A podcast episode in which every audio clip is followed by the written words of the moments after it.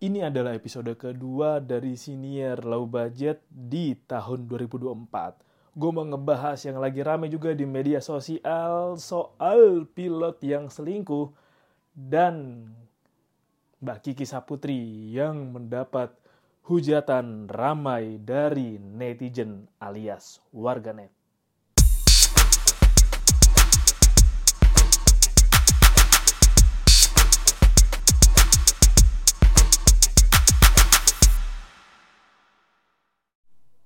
Baru juga awal 2024 udah ada aja yang rame. Emang sih yang namanya keadaan di netizen di X itu emang selalu menurut gue gaduh sih. Gue juga nggak tahu kenapa. Gue nggak tahu kenapa ya di untuk anda gue di X atau Twitter gue itu nongol Park Ahnis alias Pak Anies Baswedan buzzernya rame banget promosiin Pak Anies Pak Anies terus di Selepet, Naca Imin, terus yang nyerang Pak Praps, sampai senior ini dibuat tanggal 2 Januari kan. Berarti ini gue jadwalin rilis tanggal 5 Januari 2024. Banyak banget buzzernya sampai ada yang ngatain, nggak ngatain tepatnya ya bilang partai admin sosmed kayak guru fisika Nurul Fikri. Anjir, anjir. Tapi gue mau ngebahas yang lagi rame juga. Ini berkeliaran terus di lini masa gue soal pilot yang ketahuan selingkuh. Terus selain pilot juga ada ketahuan yang dokter koas juga selingkuh. Terus koko-koko sama cici-cici yang selingkuh. Anjir. Sebelum ngebahas Mbak Kiki, gue ke sini dulu. Kenapa permasalahan pribadi menjadi konsumsi publik? Kenapa heboh? Why? Warganet, why? Terlalu banyak yang berkeliaran di media sosial gua sampai post-postnya atau berita-berita ini tuh ditunggangin oleh oknum-oknum yang enggak bertanggung jawab. Sangat tidak bertanggung jawab juga dengan netizen yang sangat santun di media sosial. Nih, gua ambil contoh. Lu tahu nggak netizen yang enggak bertanggung jawab?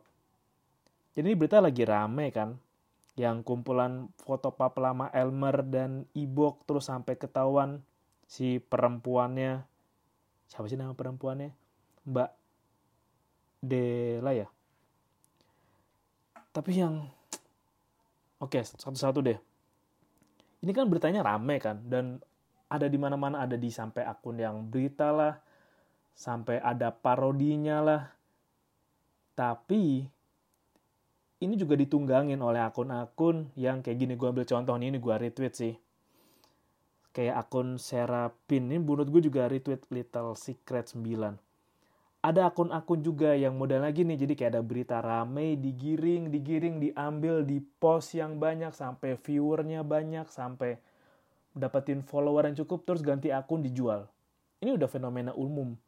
Fenomena yang kadang beritanya enggak pasti bener tapi udah terlanjur rame ya udah lo di post udah rame terus ya udah. Yang penting gue udah post terus akunnya rame ya udah gue jual akunnya. Ada juga yang lagi rame. Kayaknya udah dihapus ini gue sempet gue sempet retweet. Drama baru awal tahun nakes bukan. Jadi sayangannya juga sama kayak akun yang Little Secret tadi. Jadi ada yang post yang rame soal screenshot bukti chat-chatnya itulah antara si Mama Kavi nih sama si Elmer Elmer itu. Terus dikasih watermark judi online. Tolong Kadif Polri tolong akun-akun yang gini nih yang menunggangi berita-berita yang lagi rame untuk disisipin judi online. Atau ikan-ikan Shopee iklan Shopee yang gambar-gambar terus bawahnya. Kamu mau barang lucu ini kamu mau lampu tidur cantik ini, kamu mau bantal guling gemesin ini. Ya tolonglah, tolong. Tolong banget, tolong orang akun-akun kayak gini nih. Spam. Dan juga ini juga lagi rame sih. Oh iya, Mbak Bella Damaika. Di Instagram juga anjing. Anjing. Selalu ada orang yang memanfaatkan momentum ini untuk engage. Bukan untuk mencoba berpikir benar. Tapi buat lumayan ada sensasi nih gue ngerame-ramein lah. Nih gue nyari persis gue bikin senior ini persis gue cari akun Mbak Bella Damaika di Instagram. Udah berapa nih yang ngikutin nama dia? Bella Damaika. Close lagi tadi anjing. Bella Damaika. Nah Bella Damaika tuh tadi gue lihat aja udah ada 5 akun yang namanya mirip dengan foto yang sama kayak anjing gue gue bingung sih mau berkomentar apa sih ini kayak memanfaatkan penderitaan orang, musibah orang untuk kesenangan pribadinya atau untuk benefit pribadinya. Lu mesti hati-hati, lu mesti waspada, cari tahu ini akun ternakan atau akun beneran nih gue cari nih Bella spasi Damaika. Pas, ini sekalian gue rilis episode 1, 2, 3, 4, 5, 6, 7, 8, 9, 10, 11, 12, 13, 14, 15, 16, 17, 18, 19, 20, 21, 22, 23, 24, 25, 26, 27, 28, 28, 29, 30, 31, 32, anjing banyak banget. Ada namanya Bella underscore Damaika, Bella underscore Damaika underscore underscore underscore, Bella underscore Damaika, A-nya 2 underscore underscore. Ya, yang follow langsung 1000 video klarifikasi saya di bla bla bla. Terus ada juga nih Bella Damaika, lihat pengikutnya langsung 4600 ada yang 2900 langsung bela damai pakai Y 1400 akun ternakan ini asli. Buat ya buat kepentingan yang perlu lah. Ini yang paling anjing sih. Yang paling anjing tuh orang-orang yang nge-framing ini untuk keinginan pribadinya untuk benefit. Karena kan kita tahu nggak ada yang mengharapkan kejadian kayak gini kan? Emang ada pasangan gitu suami istri terus istrinya ngira aku mau dong diselingkuhin atau suaminya bakal ngira aku kebayang deh kalau istri aku selingkuh gimana ya? Enggak lah enggak ada enggak ada yang ngarepin. Pun juga katanya udah ketahuan berapa empat lima kali kan dengan orang yang sama terus dengan orang yang beda satu kali.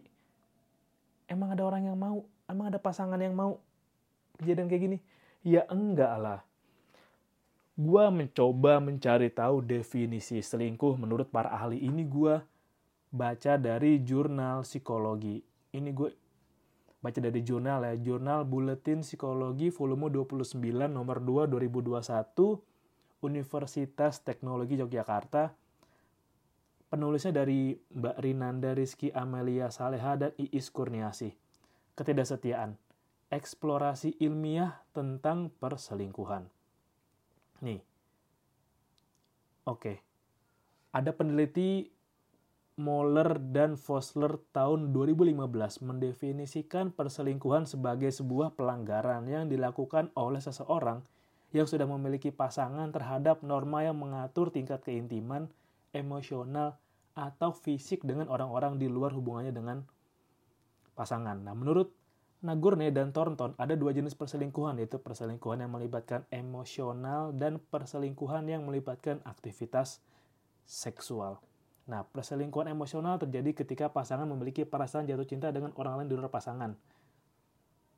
Oke, perselingkuhan emosional dianggap tidak disertai dengan komponen seksual.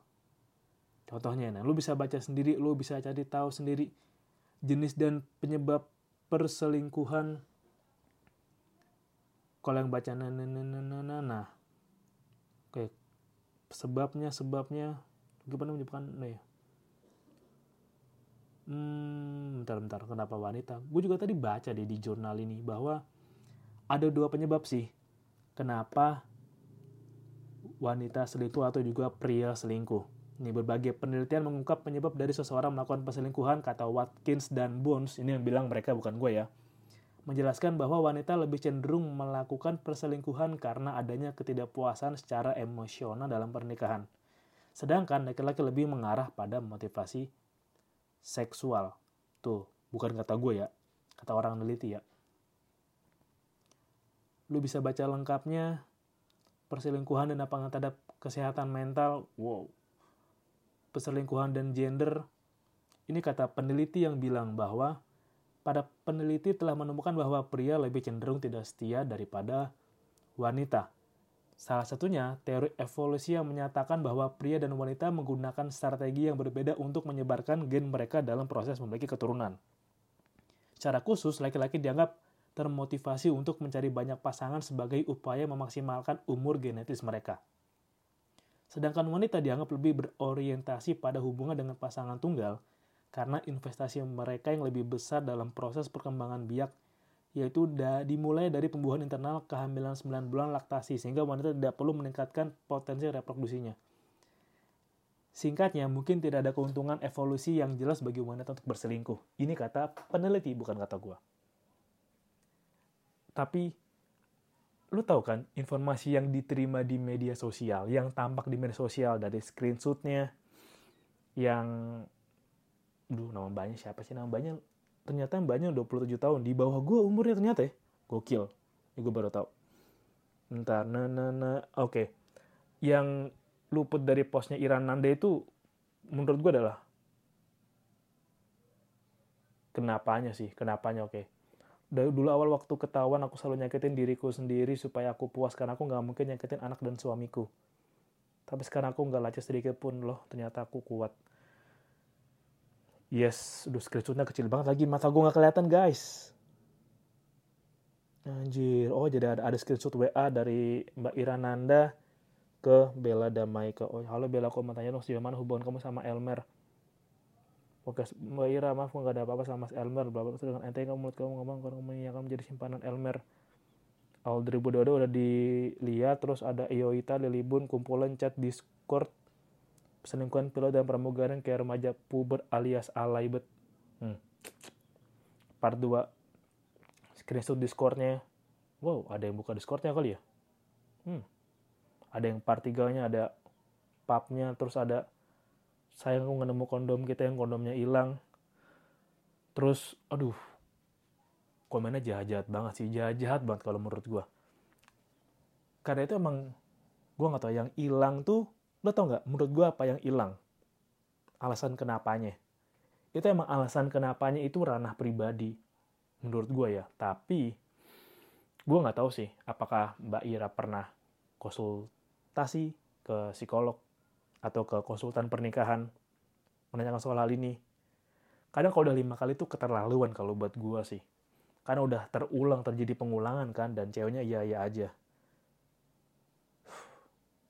Ya emang yang jadi korban ya pastilah anaknya lah. Terus juga ke karir suaminya ya, karir suaminya adalah dampak, dampaknya. Tapi yang hilang tuh kenapanya gitu gue sempet ngobrol juga sih sama teman gue si Mariadi. Hmm, terbukanya peluang mengapa ya kalau emang lakinya mau selingkuh wajar gitu ada. Gue nggak bisa bilang di sini karena ya kalau mau nanti diskusi privat aja sama gue kenapanya.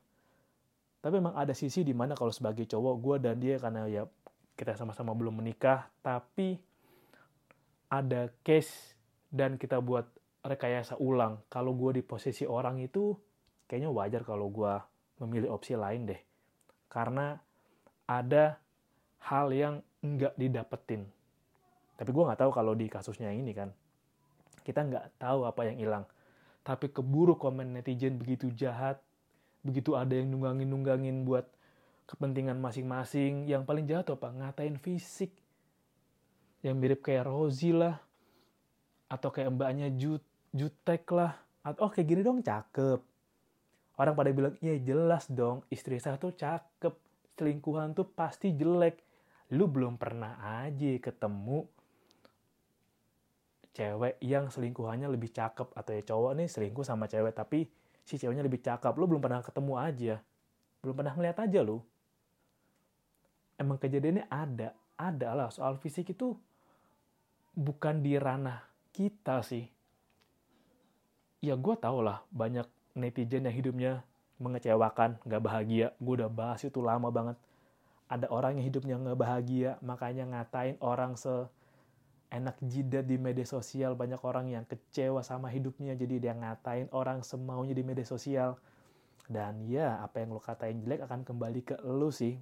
Mungkin bukan dalam bentuk kata, tapi dalam bentuk lain karena emang semesta punya cara yang unik untuk mengembalikan apa yang sudah lu keluarkan ke semesta itu sendiri. Komen fisik iya, tapi sempat juga ada pembahasan kan yang soal karir gimana kalau dia ketahuan selingkuh? Bagaimana karir yang masih tetap bekerja nggak? Kalau nggak salah gue cek itu dinonaktifin dulu kan dengan keriuhan ini. Karena memang masih ada aja orang yang mengaitkan pekerjaan sama pribadinya. Kalau gue sendiri gue nggak mengaitkan kecuali kalau dia ada kriminal kalau dia narkoba misalkan ya gue nggak mau lah punya tim orang yang punya narkoba atau dia kriminal. Dalam arti itu ya kayak kriminal kayak mencuri. Kalau masih keluar penjara ya masih bisa lah. Masih dicoba dulu diterima. Tapi kalau dia berbuat kriminal kayak mencuri terus korupsi misalkan di buronan ya enggak lah. Komennya jahat banget asli. Lu kan lupa gitu bahwa media sosial akan jadi rekam jejak digital lo pun juga lo pakai akun anon pun juga lo pakai akun samaran lah atau lo berusaha mengakali dengan punya banyak akun lah kayak buzzer-buzzer gitulah. Tapi kan tetap aja gitu. Meskipun lu nggak terdeteksi secara manusia, tapi kan ada Tuhan, ada Allah yang ngamatin komen-komen lu. Awal tahun komennya udah jahat banget anjir. Dan itu kan ranah pribadi. Ada orang yang ngejual sensasi untuk mendapatkan engagement. Ada. Kita nggak tahu itu kebenarannya kayak apa kronologinya kayak apa. Ya penting jual aja dulu. Kayak dulu yang gue suka ulang-ulang ada yang mas-mas bersihin sepatu anak cewek terus dibilang nggak tahu diri nggak mau nolong inilah. Ternyata tuh video sepotong. Ada kan atau yang bapaknya nangis nggak bisa lihat anaknya wisuda di sekolah itu juga ternyata sepotong udah banyak modus penipuan kayak gitu juga ada kan permasalahannya adalah melawan kebodohan itu sendiri, melawan keengganan untuk mencari tahu kebenarannya itu sendiri. Memang sih, gue percaya peribahasa, real eyes, realize, real lies. Mata yang sebenarnya menyadari kebohongan yang sebenarnya. Kalau lu mau jeda sejenak gak langsung komen, itu bagus, gue hargain itu. Yang komen negatif udah berkurang banyak sih gue yakin. Karena gue tahu penikmat X itu udah mulai pelan-pelan selain puber politik udah mulai bagus juga udah mulai dikit-dikit puber bersosial media yang harus dibanyakin adalah kesadaran untuk sama-sama puber bersosial media dan cari kesibukan anjing jangan deadwood jangan nganggur jangan nganggur cari rutinitas cari aktivitas lakukan kegiatan kalau cari kerja nggak cukup, bikin pekerjaan. Kalau bikin kerjaan nggak cukup, bikin aktivitas. Bikin cara agar bisa jadi lowongan pekerjaan, agar bisa mempekerjakan diri lu sendiri. Cari cara terus lah, biar nggak sibuk, biar nggak habis. Fokus lu untuk ngamatin konten kayak gitu. Dan jangan gampang baper dengan apa yang lu lihat di medsos. Kayak nangesin capres. Hmm, pembahasan yang menarik media sosial juga media sosial juga rame soal dokter yang selingkuh ya lagi koas Indonesia luas bro gak cuma itu doang kejadiannya malah banyak yang gak ketahuan di balik layar malah ada yang biasa aja malah ada yang diumbar-umbar yaitu masalah subjektif lah masalah pribadi dibawa ke ranah sosial media tuh untuk sosial bukan menghukum atau menghakimi secara sosial, tapi masalah yang ada di sosial yang berdampak pada orang banyak diangkat ke sosial. Kayak masalah apa? Masalah 98 misalkan masalah aktivis yang belum ketahuan jejaknya, boleh.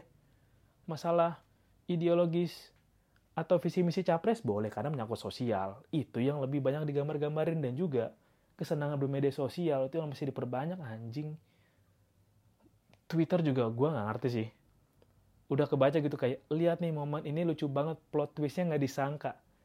Dulu kayak gitu-gitu, kayak momen haru lucu, atau ini momen bercandaan lucu banget yang endingnya nggak bakal disangka kayak gimana, lucu ngakak. Ya lucu, nggak mesti digituin kalau lucu. Ini lagi juga netizen. Anjing. Wah, anjing, anjing. Kayaknya udah dihapus deh tweetnya deh jadi ada Mbak Kiki Saputri kan, dia ngepost jalan-jalan dia ke luar negeri. postnya singkat singkat banget mana ya postnya ya yang komen udah dihapus kali ya feeling gue udah dihapus sih oh mm, mm,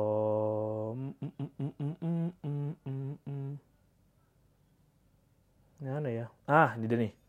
Jadi Miss Kiki tuh komen suasana di X masih panas. Melipir dulu ke tempat yang dingin.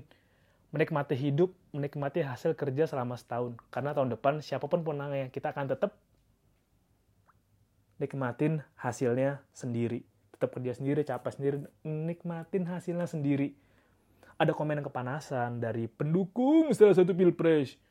Mirisnya lu ngeciwit dengan foto berdiri di negeri yang rakyatnya bareng-bareng mendorong demokrasi sosial dengan darah dan air mata. Apaan sih anjing? Kayak Hanky Dori. Apaan sih bitter amat? Bitter banget anjing. Itu tuh itu sebenarnya satir tau. Satir.